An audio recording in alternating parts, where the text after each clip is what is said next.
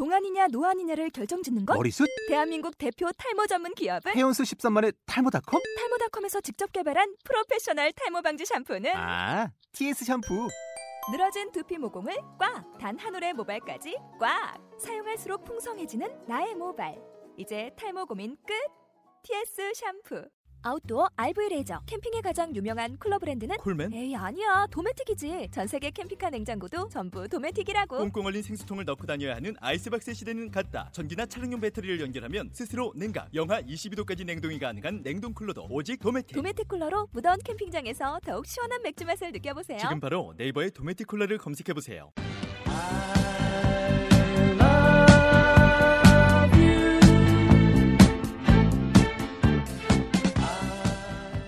당신의 연인은 어떤 분인가요? 그의 나이는 얼마죠? 형제들은 몇이나 됩니까? 키와 몸무게는? 그리고 그는 얼마를 버나요? 이러한 질문들이 당신의 연인을 제대로 설명할 수는 없을 겁니다. 자, 이제 그가 어떤 사람인지 다시 한번 생각해 봅시다. 그가 당신을 어떻게 바라보는지, 손을 어떻게 잡아주는지, 당신을 뭐라고 불러보는지 떠올려 보세요. 그리고 그의 행동이 얼마나 사랑스러운지, 그로 인해 얼마나 행복했는지 얘기해 주세요. 우리가 사랑할 수 있었던 것은 그의 숫자들 때문이 아니라 그의 행동들 때문일 테니까요. 당신의 연인은 어떤 분인가요? 진짜 사랑을 탐구하는 본격 치정 팟캐스트 영화 속 연애 이야기 미련한 열쇠. 지금 시작하겠습니다.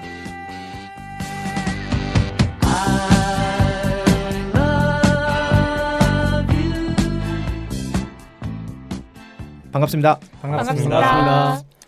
오늘 못 보던 얼굴이 한 분 계시네요. 먼저 저희 자기소개부터 자기소개부터 먼저 하죠. 그런 거예요? 내가 너무 서둘렀구나. 너무 서둘렀어. 서둘렀구나 내가. 안녕하세요. 진행치고 나오지 말라고. 아, 욕심냈어요. 안녕하세요. 저는 방송 편집하고 있는 준 PD라고 합니다. 네 안녕하세요 나움입니다. 안녕하세요 졸리입니다. 안녕하세요. 충달입니다. 네, 안녕하세요. 이터니티입니다. 살짝 떨렸어. 살짝 떨렸어. 긴장하셔서 긴장. 난 먼저 게스트 했다고 하려고 했는데 자기가 이렇게 소개를 했어. 어, 저만 아. 성급한 게 아니네요. 들으신 대로 저희가 오늘 새로운 분을 한분 모셔왔거든요. 뭐 단발성인지 아니면 앞으로 계속 하실지는 잘 모르겠습니다만은 그 저희 멤버 중에 한 명이 충달님과 친분이 있으신 이터니티님을 한번 모셔왔습니다. 이터니티님 자기 소개 좀만 더 해주세요. 네, 안녕하세요. 이터니티라고 하고요. 어, 취미는 취미로 글을 쓰고 있어요. 그래서 제가 글을 쓰는 게 딱 두 종류거든요. 그 영화 이야기하고 연애 이야기. 근데 딱 이런 좋은 코너가 있어서 충달님 덕분에 이제 참여하게 돼서 영광입니다. 반갑습니다. 반갑습니다. 반갑습니다. 반갑습니다. 영화, 저희- 영화에 대해서 굉장한 일가견이 있으시다고. 아닙니다. 겸손하신데. 저희 공식 질문 같은 걸 한번 해볼까요? 이터니티님은 연애 잘 하시나요? 음, 이거를 제가 들어봤거든요. 예전에 하셨던 것들. 근데 저는 최근까지 제가 연애를 되게 잘한다고 생각했어요. 불과 20대까지. 충달님 같은 스타일이시군요. 네. 제가 지금 나이가 서른 하나인데 근데 최근 알았어요. 연애를 진짜 못한다라는 거를 그래서 무슨 특별한 계기 같은 게 있었나요? 어, 어, 그러니까 저는 이제 스물다섯 대학교 4학년 때부터 글을 썼어요. 그래서 블로그를 그때 처음 했는데 그때 이제 그때부터 블로그를 처음 할 때부터 연애 글과 영화 글을 썼었거든요. 스물다섯 살 때부터 그때는 제가 이제 연애를 잘한다고 생각하고 이제 상담도 많이 해주고 글도 많이 쓰고 나름 블로그도 많이 유명해지고 했었는데 나중에 이제 시간이 지나고 보니까 음, 그러니까 이동진 평론가의 말을 빌자면 작년쯤에 이제 깨달았는데 힘, 힘든 일이 있었죠. 사실 개인적으로 저, 이제 저의 이제 맨바닥을 보면서 그동안 한, 제가 그동안 한 게 어른의 사랑이 아니구나. 음, 너무 이렇게 아이 같은 사랑을 했다라는 건 이제 이 헐 오늘 하는 영화랑도 네. 비슷한 건데 그래서 참 연애 못한다 생각을 했죠. 네. 겸손하신 말씀을 해주시네요. 뭔가 충달님의 미래 모습을 보게 되는 그런 느낌인가요? 한 왜? 5년 후에 아니 저분은 영원한 연애 고수로 남아 계셔야 돼요. 그렇구나. 영, 영원한 연애 고수. 그런 거 나오기 전에 빨리 결혼을 해야죠. 유토피아. 연애 유토피아. 아, 맨바닥 보기 전에 빨리 결혼을 하겠다는 점. 어, 결혼을 하고 싶어 어, 고- 결혼이 곧 얼마 안 남으신 것처럼 이야기하시네요. 안, 얼마 안 남았나요 실제로? 일단 취직부터 하고 생각해보자. 음, 자꾸 준 PD님 그렇게 남의 맨- 맨바닥을 끄집어 내시면 안 돼요. 제가 이런 거 좋아합니다. 이렇게 다 가라앉아 있어서 맑은 물인데 왜 밑에 가서 이렇게 해집어 놓고 다시 흙탕물로 어, 이터니티님은 그러면 지금 연애하고 계신가요? 아, 지금 하지 않고 있고요. 연애 안 한 지 조금 된 것 같아요. 한 2년 좀 넘은 것 같아요. 음, 연애 의지는 있으신데 지금 못 하고 계신 건가요? 그러면 뭐안 하고 계신 건가요? 음, 반반인 것 같은데요. 나이가 드니까 음, 의지가 있어도 안 되는 게 있더라고요. 그래서 반반인 것 같아요. 네. 뭐이 방송을 들으시는 분들 중에 계시면 연락 주세요. 네, 연락 주세요. 뭘 계셔야지 연락을 줘요? 되게, 제가 말하면서 되게 웃기네요. 되게 무책임하다. 제 스타일 아시잖아요. 여기까지 하겠습니다. 그 저희가 그 지난번에 하반기 영화 특집을 하면서 타짜 이야기를 했었는데 타짜 2가 실제로 개봉을 했습니다. 그리고 여기 어 저희가 밥, 방송하기 전에 밥을 먹으면서 타짜 이야기를 좀 했는데 재밌더라고요 이야기가. 그래서 타짜 이야기를 좀 해볼까 합니다. 타짜를 보신 분이 저희 중에 지금 두 분이 계시거든요. 그 간단하게 길지 않게 평 한번 해주시죠 타짜에 대해서. 뭐 조- 먼저 존니님부터 한번 해주세요. 저부터인가요? 네. 아, 그 타짜를 제가 어제 좀 늦은 시간에 혼자서 가서 보고 왔는데요. 생각했던 것보다 훨씬 재밌었고 저는 감독 때문에 이 감, 아시다시피 감독 전작이 뭐 써니라던가 이런 작품들이다 보니까는 사실 불안함이 좀 많았는데 그런 감독에 대한 기대 이상의 것을 좀 봤고 배우들에 대해서도 그 예상외로 굉장히 괜찮은 매력을 많이 보여줘서 저는 되게 즐겁게 봤고요. 오락 영화로서는 사실 이만한 영화가 올해 또 있었을 거라는 생각이 들 만큼 재밌게 봤습니다. 이터니티님도 보셨는데 이터니티님은 어떠셨나요? 비슷한 평가신가요? 예, 저도 비슷하고요. 제가 이제 보고 어제 리뷰를 바로 썼는데 리뷰 제목이 이거였어요. 음, 노름판 위에 경쾌한 화투 활극이었거든요. 그러니까 마치 이제 액션은 아니지만 도박 무협 무협지 같은 그런 느낌. 그러니까 화, 손에 화투장을 들었지만 사실 뭐 검을 든 것처럼 그런 이제 음, 액션 그러니까 도박 활극이다. 되게 경쾌한 느낌이 들었고요. 음, 감독이 되게 영리하다는 생각이 들었어요. 왜냐하면 전작을 그대로 따라했으면 그런 분위기를 쫓아갔으면 분명히 욕을 엄청나게 먹었을 텐데 아예 다른 색깔로 되게 경쾌하고 가볍게 가는 그런 색깔을 선택했기 때문에 음, 즐겁고 가볍게 볼 수 있는 정말 재밌는 그런 오락 영화였습니다. 여러분 제가 하반기 기대작 한 게 7화인가요? 8, 6화 뭐 몇 화인지 기억이 안 나는데 그때 분명 제가 그런 말을 했어요. 활극이 나올 것이다. 맞아요. 그때 비웃었던 분이 저기 계십니다. 저기 끝에 앉아 계신데 강형철이 무슨 활극이냐 이런 분이 계셨지만 예. 저희 예언이 맞았습니다. 중요한 건 그리고 배우들이 연기를 잘해요. 탑도 음, 상당히 준수합니다. 어, 잘 녹아 배, 배역에 잘 녹아들었죠. 제 생각도 그래요. 저는 사실 탑 이 아니라 배우 최승현이 되었다고 생각을 했어요. 그 지난번에 그 노출신에 되게 관심이 많으셨던 분이 제 앞에 있는데 충달님이 지난번에 타짜의 아주 중요한 요소라고 말씀하셨는데 그 배우 여배우들의 용기는 어, 어땠나요 이 영화는? 그건 사실 좀 부족했다고 봐야죠. 글쎄요, 뭐 저는 그 정도면 뭐 용기 냈다고 생각합니다. 직접 확인하시죠. 네. 뭐 말로 들으신 충달님 생각은 어떠세요? 저는 근데 이제 배우들이 아무래도 지금까지 노출을 해본 적이 없던 배우들이라 안 나올 거라고 예상을 했는데 어, 뭐 지금 들려오는 얘기를 보면 뭐 이 정도면 뭐 충분히 해주지 않았나 싶- 만족하시는 건가요? 그래서 예, 그것 때문에 가볼까 하고 많이 예 고민을 하고 있어요. 아 사실 근데 이런 건 있어요. 그 극 중에서 약간 스포일러가 될 수 있어서 좀 조심스럽긴 한데요. 극 중에서 그 신세경 씨가 이런 대사를 칩니다. 난 뒤태가 예뻐 이렇게. 근데 그거에 대한 답변은 각자가 다르게 가져가실 것 같아요. 별로 안 예뻤다 뭐 이런 느낌인데 감히 아 제가 그런 게 아니라 댓글 중에 그런 게 있더라고요. 기대만큼은 아니더라 이런 그 정도는 아니더라 이런 댓글이 있더라고요. 근데 저는 이한이가 너무 매력적이라고 느껴서 신세경은 별로 눈에 안 들어왔어요. 그 이한이의 어떤 파무파탈인데 아, 맹한 백침이 있는 파무파탈 캐릭터가 상당히 남자들의 매력을 끌지 않을까라는 생각을 해봅니다. 아 그리고 이게 재밌는 게 그 이제 중요한 요소가 이제 벚꽃이 단- 친다라는 요소잖아요. 거기서 물론 속옷은 입고 있습니다만 일단 벚꽃이긴 하는데 되게 재밌는 걸 발견한 게 이한이랑 신세경 두 배우가 속옷 회사 두 개를 브랜드 두 개를 대변하고 있죠.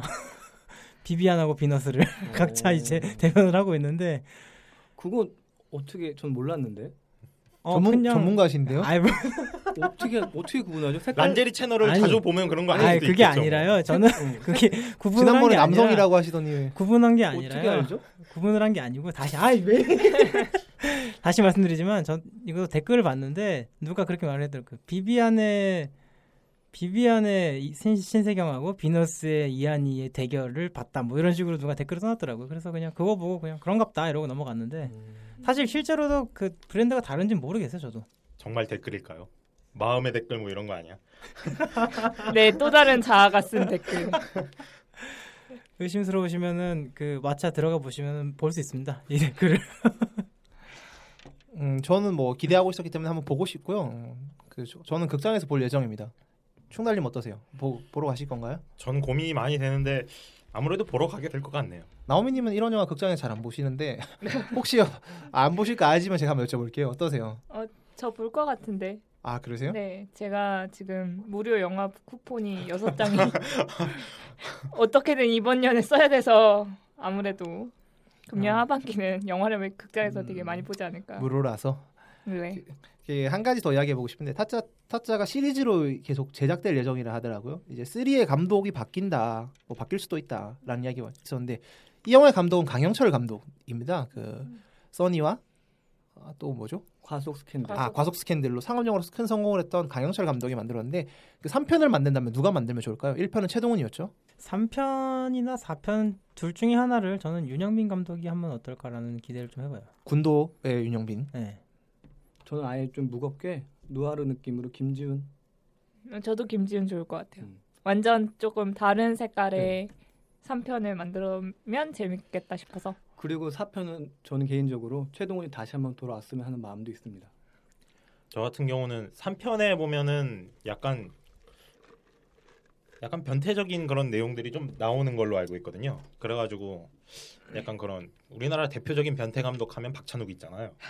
그래갖고 박찬욱 감독이 정말 변태적인 고- 예, 도박 영화를 한번 찍어줬으면 어떨까 하는 기대를 해봅니다. 아 저는 그 이야기를 들으니까 오히려 김용화한테 한 번 더 기회를 주는 게 어떨까 그런 음. 생각이 드네요. 김용화 음... 그 미스터고를 크게 말아먹은 김용화라면 그 근데 배- 음, 김용화는 강영철이랑 비슷할 것 같아요. 제 생각도 그래요. 네 저도 그 생각인데 한 번 더 기회를 줘보는 게 나쁘지 않을 것 같은데. 음, 일단 박찬욱 감독 얘기를 하셨는데 타짜라는 게 하나의 좀 영화판에서 큰 프로젝트가 됐기 때문에 박찬욱이 가져가기에는 부담이 있겠죠 서로 간에 제작사 입장에서 그렇고 감독 입장에서 또 본인 의도대로 작품을 가져가기 힘들 수가 있으니까 아마 힘들 것 같아요 박찬욱 감독은 제 바람일 뿐이죠. 절대 안 갈 겁니다. 그 타짜 3 내용을 제가 정확, 정확히 잘 모르겠는데 2에 뭐 그런 내용이 등장한다면서요. 그 다음 화의 주인공을 암시하는 듯한 그게 누군가요? 약간 약간 스포일러성일 수도 있는데 네, 말씀해 주세요. 아, 네. 그 마지막 장면에서 아귀의 제자로서 여진구가 잠깐 등장을 하는데요. 그 굉장히 잠시 등장했지만 대단한 존재감을 보여주더라고요. 확실히 여진구라는 배우가 생각 어리지만 대단한 배우구나라는 걸 느끼게 해줬던 장면이었던 것 같아요. 그러니까 그러니까 타, 음, 악, 악의 대사가 이제 그 아 제가 3편의 주인공일 수도 있구나라는 관, 관객들이 그런 생각을 하게 만드는 그런 대사를 치죠. 근데 원작 타짜 3부를 보면은 주인공이 이제 굉장히 찐따였다가 음, 음, 혼자서 이제 엄청난 고난을 겪고 그러고 나서 이제 타짜로 거듭나는 그런 이야기가 나와요. 그래가지고 타짜 영화에서 이렇게 다음 화의 주인공을 예견했다 그러면 아마 3편을 만든다 그러면 원작하고 크게 내용이 달라질 거라고 생각을 하네요. 근데 그게 저는 말씀하신 거 들어보니까 더, 더더욱 다르지 않을 수 있다고 생각을 하는 게 좀 지나친 스포일러라 죄송한데 그 아귀의 대사가 이런 게 있어요. 쓰레기 같은 놈아 쓰레기 빨리 치우고 와라 이렇게 나와요. 그래서 있어. 예. 3부에서는 근데 그 주인공이 처음에 엄청난 비만하였다가 이제 그 뒤주에 들어가서 스스로 뒤주에 들어가서 굶어갖고 살을 빼거든요. 그런 장면들이 나와서 무슨 사도세자 사도세자. 예, 뭐 그런 장면들이 사도세자 나와 다이어트 뭐 이런 거. 근데 원도 보면 그 만화의 곤이랑 시- 예. 조수고랑 많이 다르잖아요. 많이 그러니까 다르죠. 그 정도는 영화에서 극복을 할 것 같아요. 음. 알겠습니다. 그 타짜 2 많은 사랑 부탁드립니다. 저는 뭐 음, 돈 제작사에서? 기뻐하겠다. 거기서 뭐 받는 것도 아닌데 굳이 그렇게까지. 뭐 티켓이라도 보내주지 않아요 저희랑 해. 타짜 이야기 그럼 여기까지 하고요. 그 저, 희가 오늘 준비한 영화 한번 시작해 보겠습니다.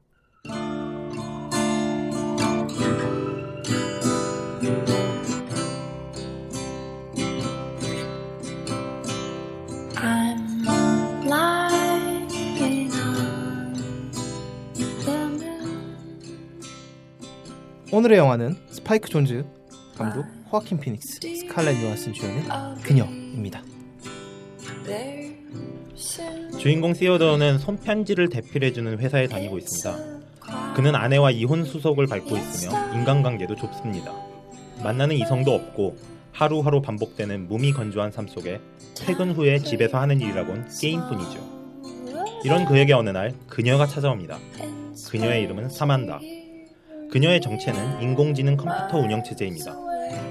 처음엔 호기심에 사만다와 대화를 나누던 그는 점점 그녀와 교감하며 편안하고 친밀한 친구 사이에서 결국 연인 사이로까지 발전하게 됩니다. 영화 그녀는 이러한 그녀와 그의 사랑 이야기입니다. There's no thing I'd keep from you. It's a dog. 되게 자연스러워지셨는데요. 출발 비디오 여행 톤이 아주 몸에 익으셨어. 아니요, 전 되게 자연 라디오에서 진짜 사연 읽어주는 것 같았어요. 아, 칭찬입니다. 오, 늘의 영화 소개는 제가 이터니티님이 전했던 리뷰에서 대부분을 표절한 다음에 이제 살짝 어, 어미만 바꿨습니다. 그래서 자연스러웠을 거예요. 근데 제가 청취자 입장이었잖아요. 그래서 제가 겨울왕국 평만 빼고 다 들었는데 남자분들끼리 하는 건 안 들었거든요. 역시 저희 개편 의도가 바로 이런 성공한 점이에요. 이게 바로 근데 제가 놀랬던 건 여기 그 하시는 분들이 이제 목소리가 되게 좋고 또박또박 잘 들리는 거예요. 그래서 어, 발음도 잘 안 씹고 그래서 되게 깜짝 놀랐고요. 특히 충달린 목소리가 되게 이런 방송에 좀 최적화된 것 같아요. 되게 잘 들려요. 마이크 덕이죠. 좋은 녹음실 덕이죠. 네. 거 좀 띄워줄까 그러더니 빡 슬램덩크를 해버리는 사람은 가차 없어 서로. 파리채 블로킹 어디로 올라오냐고. 아니 근데 가, 가수들도 음색이 중요하잖아요. 근데 톤이 좀 나는 개성 있는 것 같아서 음. 마음에 들었습니다. 영화 이야기 한번 해보시죠. 영화 이야기를. 네, 아 이거 제가 조금 조사를 해봤는데요. 그 예산이 2,300만 불 정도고 월드와이드로 4,700만 불을 벌었네요. 생각보다는 준수한 성공을 했다고 사실은 생각이 되는데 왜냐면 좀 상업 영화라기보단 예술 영화에 더 가까운 영화잖아요. 그런데 저는 이 정도면은 충분하다고 생각하는데 다들 어떻게 재밌게들 보셨나 싶어서. 근데 호아킨 피닉스는 솔직히 좀 예, 흥행성하고는 거리가 있는 배우인데 스칼렛 요한슨이 나온 거에 비해서는 좀 흥행이 아쉽긴 하네요.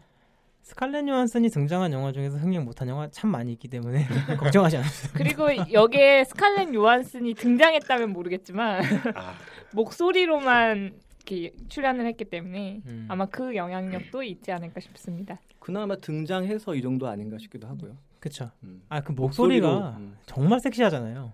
스칼렛 요한슨이. 약간 허스키하면서 뭔가 좀 매력적이죠. 네, 조금 뭐랄까 성대결절이 걸린 듯한 목소리인데 맞아 맞아. 이 부분에서 그럼 한번 이야기를 한번 해보죠. 사실 뒷부분에 하려고 했던 이야기인데 그 목소리만으로 스칼렛 요한슨이 어, 영화제에서 여우조연상을 받았습니다. 그런데 반대로 스칼렛 요한 스칼렛 요한슨의 그 캐스팅을 두고 별로라는 의견도 꽤 많았거든요. 제가 살펴보니까 스칼렛 요한슨의 연기 어떠셨나요? 그 스칼렛 요한슨의 허스키한 목소리가 솔직히 거의 아줌마 같다는 느낌이 들 때도 있어요. 일부 장면에서. 그런 면에서 보면은 기존의 인- 인공지능 목소리들이 굉장히 낭낭하고 청량한 그런 목소리들하고는 좀 대비되거든요. 근데 이 영화에서는 그런 인공지능이 어떤 인격체로서 등장을 하기 때문에 오히려 그런 면에서 더 스칼렛 요한슨을 기용한 게 아닌가라는 생각이 들어요. 제 그- 생각도 그래요. 아 죄송합니다. 제 생각 제 생각에서 그런 게 그 말씀하신 아줌마 같다는 부분이 저는 이게 스칼렛 요한슨이라는 걸 보기 전까지는 이 아줌마 되게 연기 잘한다라고 했거든요. 그런 지적들이 많은 것 같아요. 스칼렛 요한슨이 너무 유명한 배우고 그 너무 유명한 목소리다 보니까 영화에 몰입을 해치는 경우가 있다라는 지적들이 꽤 많았거든요. 그러니까 누가 들어도 그 쭉빵한 스칼렛 요한슨을 상상하게 만들잖아요 목소리가. 그런데 그 점에서 한 가지 지적하고 싶은 게 오히려 스칼렛 요한슨이기 때문에 사람들이 좀 더 쉽게 이해할 수 있도록 도와줬다고 생각을 해요. 저는 왜냐하면은 스칼렛 요한슨 목소리이기 때문에 어떤 폰섹스 씬이라든가 아니면 사랑에 빠지는 씬들이 우리가 어, 인공지능하고 어떻게 사랑에 빠지지라는 고민을 하기도 전에 먼저 이렇게 그 직감적으로 다가오거든요. 이렇게 사랑에 빠지는 게 그렇기 때문에 배우를 써서 오히려 좀 더 설득력이 높아졌다. 저는 이렇게 생각을 해요. 저도 그렇게 생각하는 게 그 사실은 스칼렛 요한슨이 아니고 그 목소리가 똑같은 목소리인데 그냥 다른 무명 배우의 목소리였다고 하- 한다면 욕을 많이 먹을 수도 있어요. 그 목소리가 사실 좀 가끔은 거북하거든요. 근데 이제 목소리를 듣는 순간 스칼렛 요한슨의 그런 얼굴과 몸매가 이렇게 떠오르면서 남자들의 몰입을 아주 강력하게 그 빨아들이는 그런 효과가 분명히 있다고 느껴집니다. 원래 인공지능으로 이제 이식되는 목소리랑 굉장히 다른 목소리이기 때문에 아마 더 인격적으로 느껴지는 데가 있는 것 같아요. 특히 저는 스칼렛 요한스 목소리가 허스키하게 낮은 목소리로 킥킥거릴 때 정말 매력적이라고 느꼈거든요. 그런 부분들이 그것을 인공지능이라고 생각하기 전에 인격적으로 좀 많이 다가게 해서 그게 매력적인 것 같아요. 네, 말씀하신 내용들하고 조금 저도 비슷한 생각이 드는 게 이게 그 나오미님이 예전에 전에 다른 편 녹음할 때도 말씀하셨던 내용이긴 한데 인간이 매력을 느끼는 부분은 사실 시각적인 부분이 굉장히 크게 차지를 하잖아요. 그래서 이 영화 내용에서 목소리만 가지고 있는 실체가 존재하지 않는 것 컴퓨터와 어떻게 사랑에 빠지느냐 하다못해 컴퓨터지만 인간 모양을 한 것도 아닌데 어떻게 사랑에 빠지느냐라는 의문을 스칼렛 요한슨 목소리를 사용함으로써 보이진 않지만 그 시각적인 이미지를 뇌, 속- 뇌에 이제 각인을 시키는 거죠. 그래서 스칼렛 요한슨이라면은 사랑에 빠질 수 있지라는 생각이 들게 만드는. 제가 아까 전에 보통의 인공지능 목소리들이 낭랑하다고 그랬잖아요. 대표적으로 이제 글라도스 캐릭터 같은 그런 목소리. 이거 설명해 주셔야 될 것 같은데. 글라도스가 뭔가요? 저도 잘 모르겠는데. 아 이게 포탈이라는 게임에 등장하는 인공지능인데 목소리가 그 전형적인 그 기계톤의 시리 같은 그런 목소리예요. 근데 그런 예, 시리라고 표현을 하는 게 좋겠네요. 시리 같은 목소리가 인격을 이렇게 발현하기 시작하면은 그게 친근감으로 다가오지 않고 굉장히 공포스럽게 다가와요. 그렇기 때문에 예, 설령 아줌마처럼 보일지언정 완전한 사람 목소리로 한 게 전 효과적이었다고 생각을 해요. 그래서 사이버 포뮬러의 그 아수라 아수라인가요? 그 이름 뭐죠? 아스라다죠. 아스라다. 아스라다는 그렇지 않은데 기계적인지만 인간적이었는데. 아스라다는 근데 되게 순종적이잖아요. 아스라, 아스라다가 하여튼 이 멍청한 자식 그래봐라고 생각을 하거든요. 그럼 무섭거든요. 너 운전 똑바로 안 하냐 이러면은 너 운전 똑바로 안 하냐 막 이러면은 무섭거든요. 개인적인 바람이지만 진짜로 이런 인공지능이 나온다면 목소리 톤을 자기가 선택할 수 있었으면 좋겠어요. 남자가. 음. 누구 목소리를 하고 싶으세요? 아 목소리요? 어, 한번 이야기해 보세요. 아 이거 재밌겠는데요? 누구 목소리를 해보고 싶으세요? 전 전지현이요. 아니면 공효진? 음, 저분 공효진은 정말 좋아해요. 성우분이신데 그 짱구 엄마 목소리. 아, 네. 짱구 엄마. 네, 짱구 엄마 목소리 하면은 굉장히 친근하고 편안할 것 같아요. 취향이 약간 아줌마 엄마 아니 이쪽이신 아니 그게 아니 당신들처럼 이렇게 섹슈얼하게 바라보지 않아서 그래요. 취향이 상당히 아니, 연상 취향이신 그것 막- 같은데. 그런 그폰 이런 것도 하잖아요. 저 사실 잘짠 것마라고 하니까 좀 약간 좀. 아 짱구 엄마하고 그런 거 안 해요. 저는 왜 그래요? 아, 아 그때는 목소리 바꾸겠다 이건가요? 아니 그냥 어디까지나 그 음성 인식 시리 목소리인 걸로 해서 어, 어디까지나. 예, 예. 근데 솔직히 그런 폰섹스만 바라고서 인공지능 하진 않잖아요. 그러니까 딱 하면은 짱구 목소리 아유 충이야 일어나야지 그러면은 굉장히 친근할 것 같거든요. 안 일어날 것 같은데요? 이제 아침에 맨날 들으면 점점 싫어지기 시작하고. 음, 저는 외국 배우인데 어, 존 길거드라고 해외에 이미 돌아가신 연극 배우가 있어요. 근데 제가 그 목소리 너무 좋아하거든요. 그런 목소리의 OS가 있으면 너무 매니악해서 상상이 안 가요. 음, 상상이 안 네. 가. 제가 한번 찾아서 집어넣어 볼게요 이거는. 한번. 아, 네. 정말요? 네. My heart is like a singing bird whose nest is in a watered shoot. My heart is like an apple tree whose boughs are bent with thick set fruit. My heart is like a rainbow shell that paddles in a halcyon sea. My heart is gladder than all these because my love is come to me. 저는 개인적으로 아이돌을 좋아하기 때문에 태연 양이나 유라 같은 걸스의 유라 같은 좀 이렇게 통통 튀고 밝은 목소리가 좋습니다. 좀 석- 허스키한 것보다는 그런 좀 밝은 목소리가 좋아요. 음, 저도 태연이나 제시카 음, 그 좋아하는 아이돌 목소리가 나중에. 아 덕, 덕후네요 제가. 덕밍아웃을 지금 다들. 그 하나 더 이야기해 보고 싶은 게 스칼렛 요한슨의 연기가 좀 탁월했다고 느끼시는 부분이 어떤 장면 같은 게 있나요? 그 목소리 연기였지만. 사실 전반적으로 다 탁월했다고 생각을 해요. 이게 표정이 드러나지 않기 때문에 굉장히 표현의 제약이 많은데도 불구하고 어 되게 상처받은 연기, 그 다음에 그 상처를 애써 숨기려고 하는 느낌이 그냥 숨소리라던가 이런 호, 그, 그쵸 이제 말하는 호흡이라던가 뭐 대사의 톤 이런 걸로 다 드러났기 때문에 이 배우가 연기를 괜찮게 한다고는 생각했지만 이 정도로 잘하는 배우였나라는 거를 좀 새롭게 깨달았거든요 저는. 저도 거들자면 제가 서맨신으로 이따가 뭐 다음번에 하겠지만 그 서맨신 장면에서도 이제 그런 상처받은 연기 그런 부분이 있거든요. 그런 내용들이 상당히 이제 감정의 깊이를 잘 표현한 것 같아요. 저는 이제 이 목소리가 데이트하는 장면에서 정말 사랑스럽다고 많이 느꼈거든요. 그게 상당히 힘든 어- 연기였을 거예요. 내가 몸으로 움직이는 것도 아닌데 그렇게 밝은 척하기가 그렇게 쉽지 않은데 굉장히 함께하는 것처럼 정말 느껴지게 그렇게 이야기하고 그런 것들이 정말 음, 목소리 연기 잘한다라는 생각이 들더라고요. 저는 좀 뜬금없는 얘기인데 스칼렛 요한슨이 목소리 연기로만 상을 받았잖아요. 그런 거 보면은 예전에 그 골룸 역할 하신 분이 성함이 어떻게 되시더라? 그분이 근데 그분이 근데 그런 연기를 되게 잘하세요. 네. 그 골룸 역할 하신 분이 그, 그 당시에 이제 CG로 연기가 표현됐기 때문에 상을 못 받았다고 했었는데 이제 그렇게 따지면 목소리만으로도 상을 받았는데 앞으로 좀 이렇게 CG나 이런 쪽으로 자신의 얼굴이 드러나지 않는 배우들도 좀 연기를 예, 사회적으로 좀 평가를 받았으면 좋겠다는 생각이 들었어요. 그래서. 우리나라도 있죠. 강동원. 아, 그 그놈 목소리. 목소리. 네. 그분이 그 골룸을 하셨던 분이 그 혹성 탈출의 시저 네. 역할도 하셨습니다. 그걸로 이제 상 후, 후보에 오르느냐 마느냐 얘기가 있었는데 결국에는 이제 약간 보수성 때문에 후보에 못 올랐다고 들었거든요. 음, 하나 더 저도 생각나는 게 한국 영화 중에 이제 괴물. 괴물에서 이제 그 괴물 목소리를 그 누구죠? 오달수가 있죠. 예, 오달수가 있는데 상당히 잘했죠.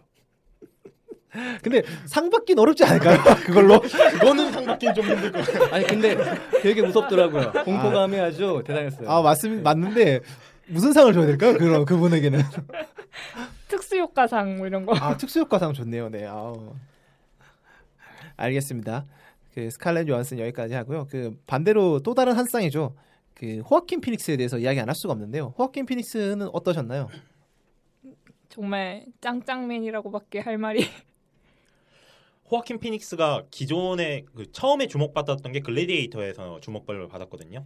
근데 그때부터 굉장히 얼굴에 우울함이 사람들한테 아, 많이 어필을 했어요. 맞아요. 코모두스의 그 누나를 사랑할 수 사랑한다는 그런 자괴감에 서린 얼굴부터 시작해서 이후의 영화들이 전부 다 그런 역할이었거든요. 거기다 전작인 마스터에서도 또 우중충한 얼굴로 나왔었는데 이 영화에서 호아킨 피닉스가 굉장히 밝은 모습을 많이 보여줘요. 그래가지고 어 의외인데 이 사람 이런 것도 되게 잘 어울리는데 하는 생각을 했는데 아마도 그렇게 바뀔 수 있는 큰 역할을 한 것 중에 하나가 코스염이 아닐까라는 생각을 합니다. 마리오 콧수염이죠. 네. 그 콧수염이 없었을 땐 정말 우울해 보였는데 콧수염이 있으니까 미소가 정말 멋있더라고요. 인상 자체가 되게 우울해 보이는 인상이죠. 근데 반면에 형은 정말 불세출의 꽃미남이잖아요. 형이 누구죠? 리버 리버 피닉스 피닉스. 피닉스입니다. 그 할리우드를 주름 잡던 그 잘생긴 리버 피닉스인데 유전자 몰빵을 했다고 저는 생각을 하고 있어요. 뭐, 그래서 검- 검색해 우울한. 얼굴인가 보다. 정말 잘생겼거든요. 그 그, 형이 죽었나요? 네 죽었습니다.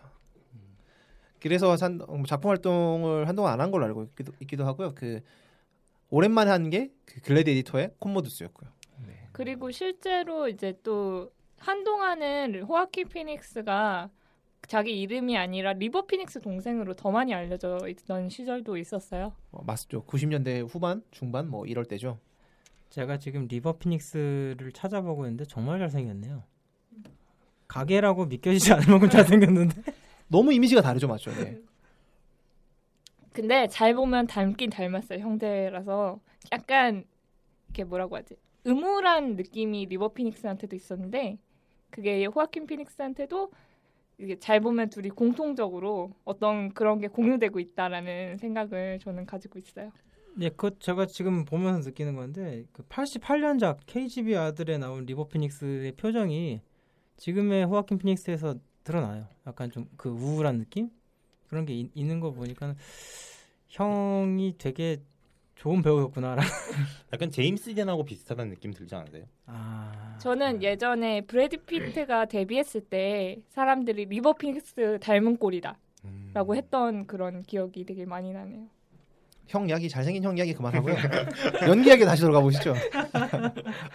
화- 갑자기 외모 때문에 근데 저는 호아킨 피닉스가 그 못, 못생긴 건 아니지만 되게 엄청 잘생긴 미남은 아니잖아요.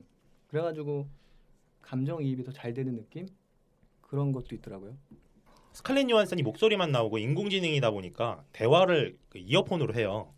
그러다 보니까 오로지 호아킨 피닉스가 전부 다 끌고 간다고 해도 과언이 아닌데다가 둘 사이에 대화를 하고 있다는 거를 보여주기 위해서 둘을 잡아주는 게 아니라 호아킨 피닉스가 얼굴을 클로즈업 할 수밖에 없게 되거든요. 그러면은 영화 전체를 끌고 가는 연기는 오로지 호아킨 피닉스의 행동도 아니고 오로지 표정 연기인데 전혀 지루함도 없고 굉장히 그걸로 풍성하게 채워주고 있거든요. 정말 뛰어난 연기죠. 놀라웠던 게 뭐냐면은 그 실제 하지 않는 여자를 사랑하는 거잖아요. 물론 이 이어폰 너머로 이어, 연결돼 있긴 하지만 그런데 호아킨 피닉스 개인만을 지금 카메라가 잡고 있는데도 불구하고 두 명이 같이 있는 느낌이 들어요.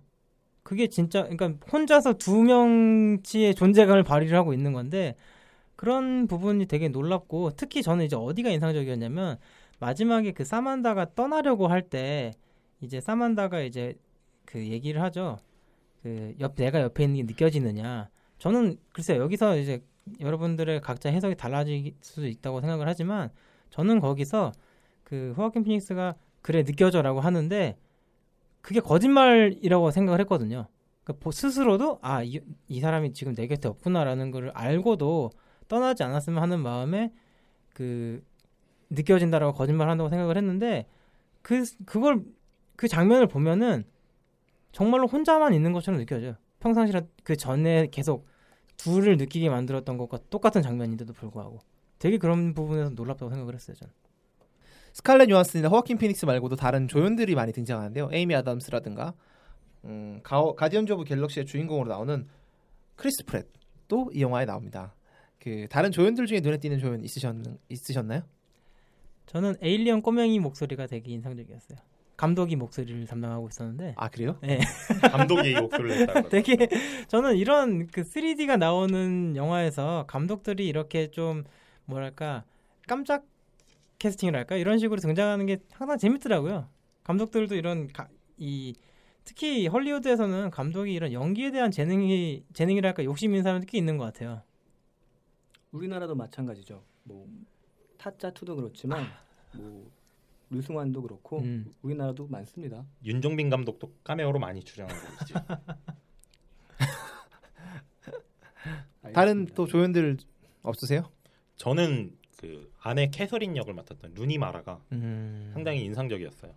그 이분이 그렇게 주목을 받지 못하고 있는 편인데 그런 거에 비하면 상당히 연기에 대한 열정도 좋고 연기력도 꽤 준수하다고 보거든요. 특히 이 영화에서 어떤 인공지능과의 사랑이라는 그런 좀 특이한 상황이 근본적으로 갖고 있는 문제점이 있는데 그 부분을 딱 드러내주는 게 캐서린이었다 보니까 화면에서 되게 눈 눈여겨 봤어요. 딱 한 씬에만 나오지만 저도 루니 마라가 인상 깊은 게 사실 거기 한 시간만 나왔다고 하기가 뭐한 게 회상 장면들이 계속 반복되면서 안에 캐서린의 모습이 비춰지는데 그 모습들이 굉장히 아름다워요. 그래서 루니 마라가 이런 배우였나라는 생각을 가지게 하는 장면들이 굉장히 많고 굉장히 이지적인 외모에 매력이 있는 부분이 있다라고 생각이 들어서 루니 마라가 되게 좋았네요.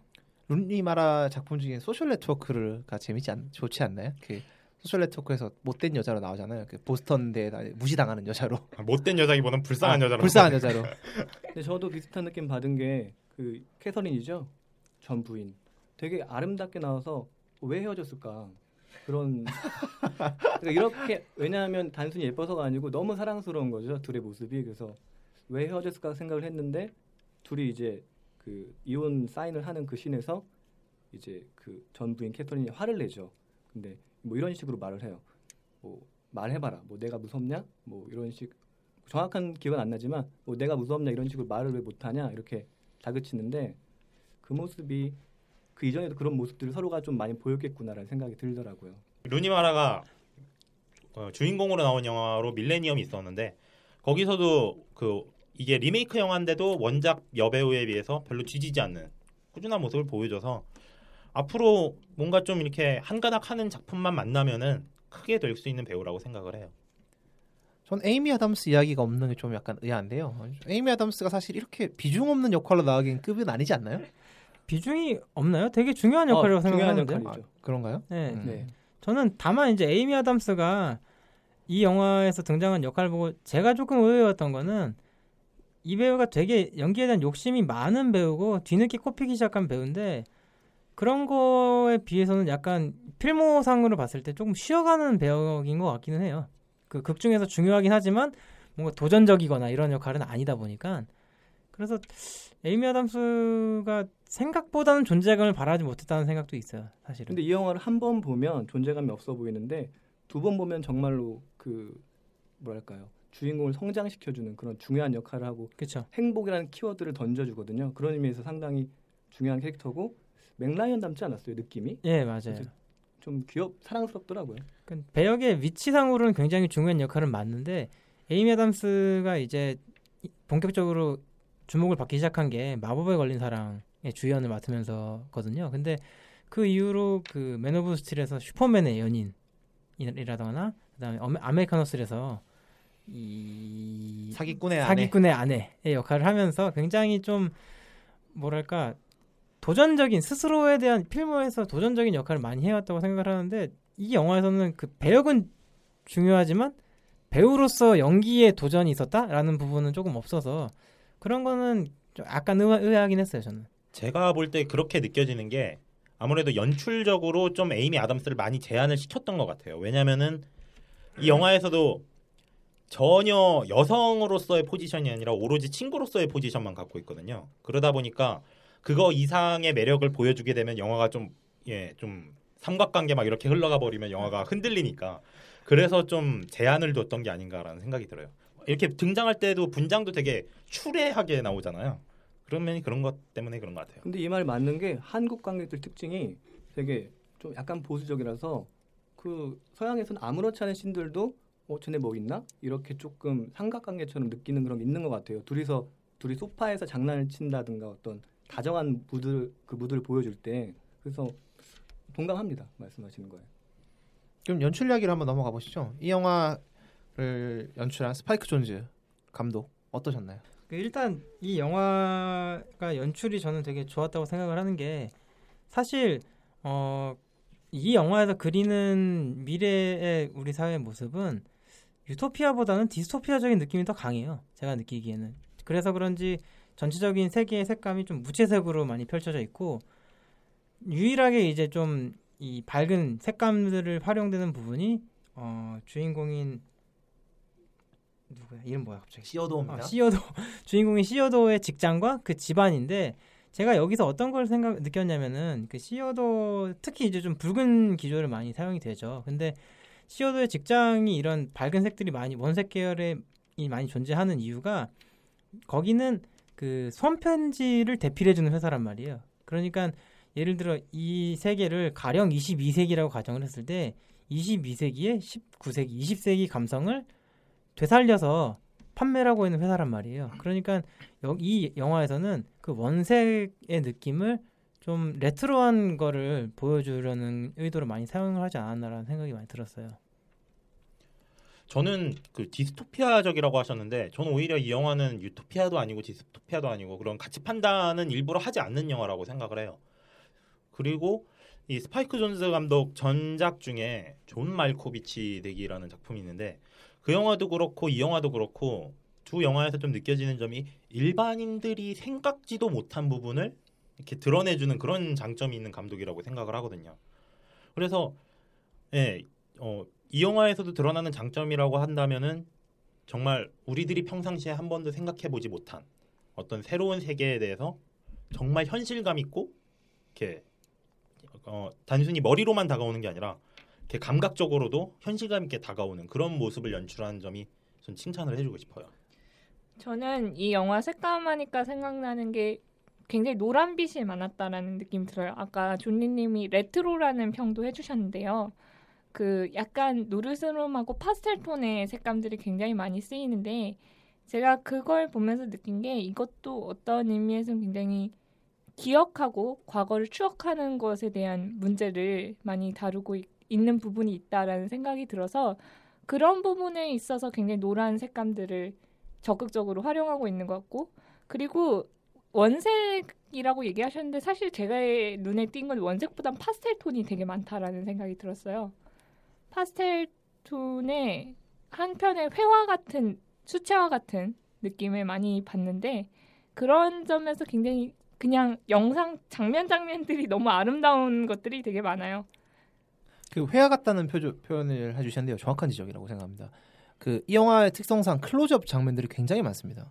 그러다 보니까 그 따분해지기 쉬운데 유려한 색감을 더해주면서 이 시청자들이 아, 시청자가 아니죠. 그 관객 관객들이 관객들이 따분해하지 않고 그, 그 유려함의 그 화려한 화, 회화 같은 외모에 빠질 수 있는 시간을 줘서 그 따분함을 좀 덜어줬다고 해야 될까요? 굉장히 전 영리하다고 생각을 했어요. 그래서 그 나오미님이 파스텔 톤이라고 하셨는데 그거랑 약간 비슷하게 전 영화에서 햇살을 되게 적극적으로 표현을 했어요. 보통 이렇게 광원을 이런 외부 광원이 영상을 어지럽히는 거를 촬영하는 사람들이 굉장히 안 좋아해요.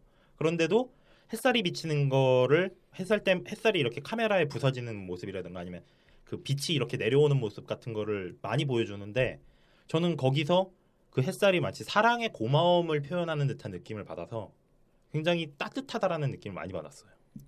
이 영화의 전체적인 미장센도 굉장히 아름다웠지만 저는 사실 영화 전, 연출을 봤을 때 가장 압권이다라고 생각하는 부분은 역시 그 사만다와 시어도어가 폰섹스를 처음 하는 장면이라고 생각을 하는데요.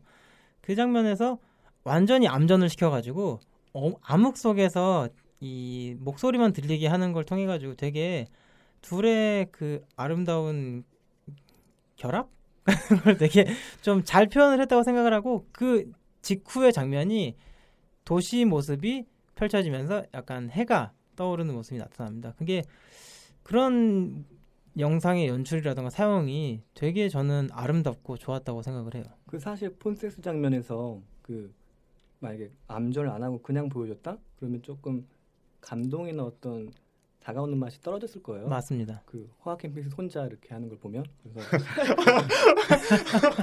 아 상상해 보았어. 아. 그래서 상상력이 좋, 좋아요. 근데 사실 영화에서 암전을 쓴다는 게 쉬운 게 아니잖아요. 정말로 어려운 맞아요. 선택인데 감독이 상당히 영리하면서도 그 대담하다 그 생각이 들, 들었습니다. 거기서 과감하게 암전시켜 버린다는 게 사실은 상당한 용기가 필요한 부분이죠. 사실은. 좀 맥락이 다를 수도 있는데 전 그 암전을 되게 영리하게 썼다는 부분에서 그 만화 중에 헌터헌터에서 개미왕이 죽을 때 이렇게 화면을 다 블랙아웃 처리해버리고 네. 대사만 나오잖아요. 네, 네. 약간 그 장면이 떠올랐었어요. 예, 근데 맞습니다.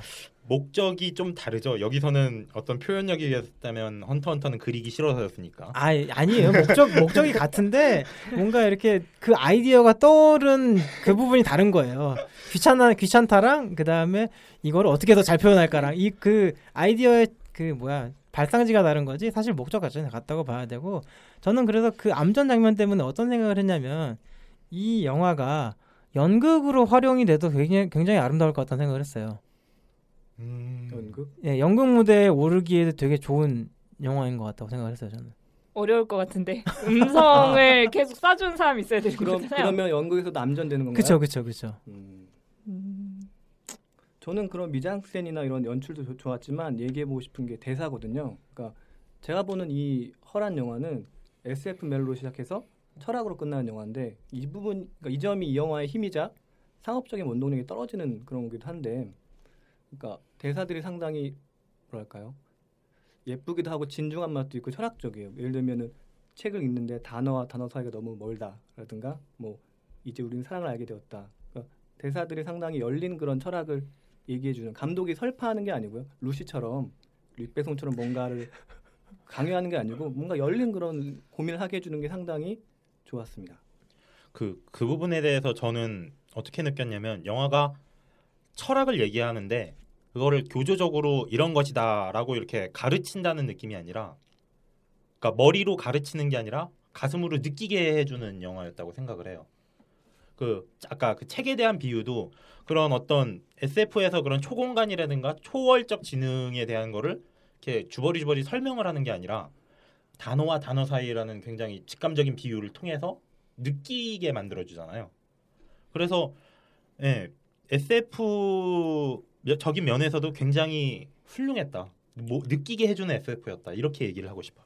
저도 그렇게 생각합니다. 이게 사실 이 그녀 영화에 등장하는 세계가 묘사하기 굉장히 어려운 게 흔히 이제 쉬- 쉬운 많이 사용하는 말로 근미래에 해당하는 시, 시공간이잖아요 여기가. 근데 사실은 아예 좀 확 기술이 진보된 먼 미래보다 이런 조금 조금 지나면 손을 닿을 것 같은 근미래적인 세계를 묘사하는 게 사실은 제일 어렵거든요. 왜냐면은 관객들이 충분히 납득하고 설득을 할 수 있을 만한 이런 요소들 많이 넣어야 되는데 저거가 무슨 미래야라는 말을 할 수도 있는 거고 아니면 저게 어떻게 몇십 년 내에 가능한 거야라는 말을 할 수 있는 건데 그 미묘한 공, 그 시공간의 묘사를 되게 잘 만든 것 같아요 저는.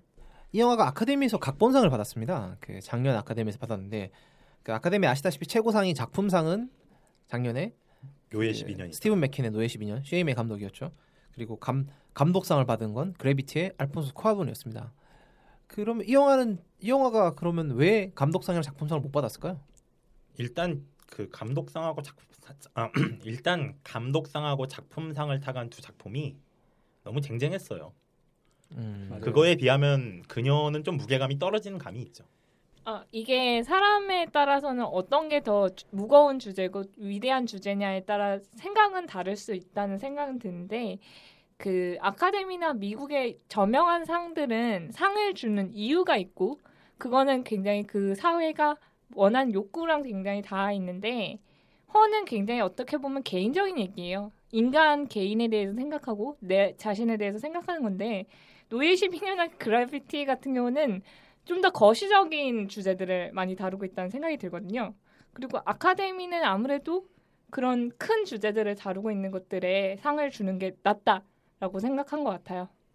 그 저는 그런 생각을 좀 해요. 가- 감독상이라는 건 좀 특징이 있다 생각하는데 이 감독이 아니면 못 만들 영화에 대해서 상을 준다고 생각을 하거든요. 예를 들어서 그 그래비티에는 알폰소 쿠아론이 아니면 찍을 수 없는 영화가 맞습니다. 그리고 그, 이, 그 이전에 받은 영화가 뭐냐면 이안이 이안의 라이프 오브 파이입니다. 그 라이프 오브 파이의 그 색감은 솔직히 이안이 아니었다면 만들 수 있었을까라는 생각이 좀 들고요. 뭐 작품상은 작품적으로 가장 완성도가 높은 영화를 꼽는 건데 사실 저는 노예 12년보다는 그녀가 좀 더 작품적으로 괜찮다고 생각을 하거든요. 음, 그럼에도 뭐 그 노예 12년에 상을 줬던 건 말씀하신 대로 그 사회적인 측면이 있었겠, 있었던 거겠죠. 저는 감독상에 대해서 좀 생각이 다른 게 이안 말씀하셨잖아요. 이안이 이안이 아카데미에서 받았던 그런 굴욕들이 굉장히 많았어요. 이게 와호장룡부터 시작해서. 근데 그런 거를 보면은 감독상이 작품상은 줘야겠는데 작품상은 딴 놈한테 미리 좀 이렇게 점 찍어둔 게 있고 그러면은 좀 어영부영 해갖고 주는 상이 감독상이다라고 좀 그런 면이 좀 있다고 생각을 하거든요. 상당히 감독상에 대해서 폄하를 시- 하시는군요. 그러니까 폄하라기보다는 오히려 더 높게 보는 거죠. 아. 원래는 감독상 줘야 되는 사람한테 작품상을 줘야 돼. 음. 근데 뭐 사회적인 어떤 입지나 뭐 일단 뭐 흥행성이나 뭐 이런 거를 고려하면 그렇잖아. 이안이 중국 사람이다 보니까 중국 사람한테 작품상 주기 좀 보수적인 사람들 꺼려진단 말이에요. 그래서 감독상을 준다. 뭐 이런 느낌이 있어서 음. 좀 예, 전 감독상이 그래서 이제 작품상을 받아야 마땅하지만 왠지 좀 여러 가지 보수적인 의견 때문에 통속적인 의견 때문에 받지 못한 사람들이 가져가는 상이다. 이런 느낌을 받거든요. 근데 뭐 우리 맞는 것 같아요. 연예 대상을 봐도 연예 대상을 못 주는 것들을 뭐 최우수 작품상이나 이렇게 주잖아요. 네. 그, 이런 논리가 어디든 있는 것 같습니다. 그 이 영화의 제목으로 돌아가서요. 그 이 영화의 제목이 그녀를 나타내는 쉬가 아닌 그 허입니다. 목적격이라고 하더라고요. 소유격이 아닌 그녀를 뭐 이런 거라고 하더라고요. 그 왜 제목이 쉬가 아닌 헐까요? 이 부분은 이제 저는 이동진 영화 평론가의 그 평을 뽑아 봤는데요. 한번 읽어보면 이런 문구가 있어요. 말하자면 말하자면 그녀는 대상이 주체가 되는 순간에 찾아오는 어른의 사랑에 대한 영화 영화이다 이런 말이 있는데 여기서 대상이 허고 주체가 쉬라고 이제 이동진 얘기하고 있거든요. 그래서 그런 대상과 주체 간의 어떤 그런 이야기를 다룬 영화라고 이제 보는 거죠. 개인적으로 많이 동감이 되고요. 예, 저도 이 부분에 완벽하게 동의하는데 이 영화는 허가 쉬가 되는 이야기라고 생각을 합니다. 근데 어차피 이 영화의 주체는 그 호아킨 피닉스가 연기한 시어도 어, 시어도어이기 때문에 사실 쉬가 어, 허가 쉬가 되는 그거는 맞지만 그렇게 허에 집중해서 보는 영화는 또 아니에요. 예, 맞습니다. 그거는 그를 통해서 이제 시어도어가 뭔가 깨달음을 얻는 그것이 중요한 거지. 그래서 제 친구가 이 영화를 보고 한 평이 되게 기억에 남는데 이 영화에 여성 주체는 하나도 없다라는 얘기를 했어요. 남자가 바라보는 여자들 허들만 존재하지. 하긴 그런 면에서 보면 그 캐서린에 대한 해석도 여성 주체를 남자가 여성 주체를 이해해 보려고 이렇게 변하는 것이지 정확히 그 여성 주체가 드러난다고 볼 수는 없거든요. 그러면 그 인공지능과 사랑에 빠지는 게 사실 뭐 이 영화의 대략적인 줄거리잖아요. 한 줄로 요약을 해보면 인공지능과 사랑에 빠질 수 있으실 것 같은가요, 여러분은? 아, 그 인공지능과의 사랑 이전에 인공지능이 사랑을 하려면 인격체로서 인정을 받아야 되잖아요. 그런데 그런 면에서 보면은 허는 굉장히 특이한 모습을 보여준 영화라고 생각을 해요. 왜냐면은 기존의 인공지능을 다룬 영화들이 인공지능이 인격체로서 인정받기 위해서 노력을 하거나 이렇게 투쟁을 하는 장면들이 나오는데 허에는 그런 장면이 안 나오거든요. 오히려 주변 사람들이 나 컴퓨터랑 사겨 그러는데 어 잘 사겨 이러고 너무 쉽게 받아들여줘 갖고 저는 어 이렇게 쉽게 받아들여주나 하고 의외였거든요. 그리고 또 정말 기가 막힌 점이 인공지능이 인격체로서 이제 자신을 한 단계 이제 업그레이드하는 계기가 보통 다른 영화들은 좀 생존하고 관련이 돼 있어요. 나를 인간으로 인정해 달라. 나도 인격체로 인정해 달라 뭐 이런 걸 해서 살아남으려고 하는데 여기서는 그 계기가 섹스였다는 말이죠. 폰섹스를 하고 나서 아 그날 너무 황홀했어. 그리고 내가 뭔가 예, 더 뭔가 이렇게 인격체로서 뭔가 더 느낀 것 같아 하고서는 그때부터 사만다가 이제 막 변하기 시작하거든요. 그러면서 굉장히 혁신적인 영화였다라고 얘기를 하고 싶어요.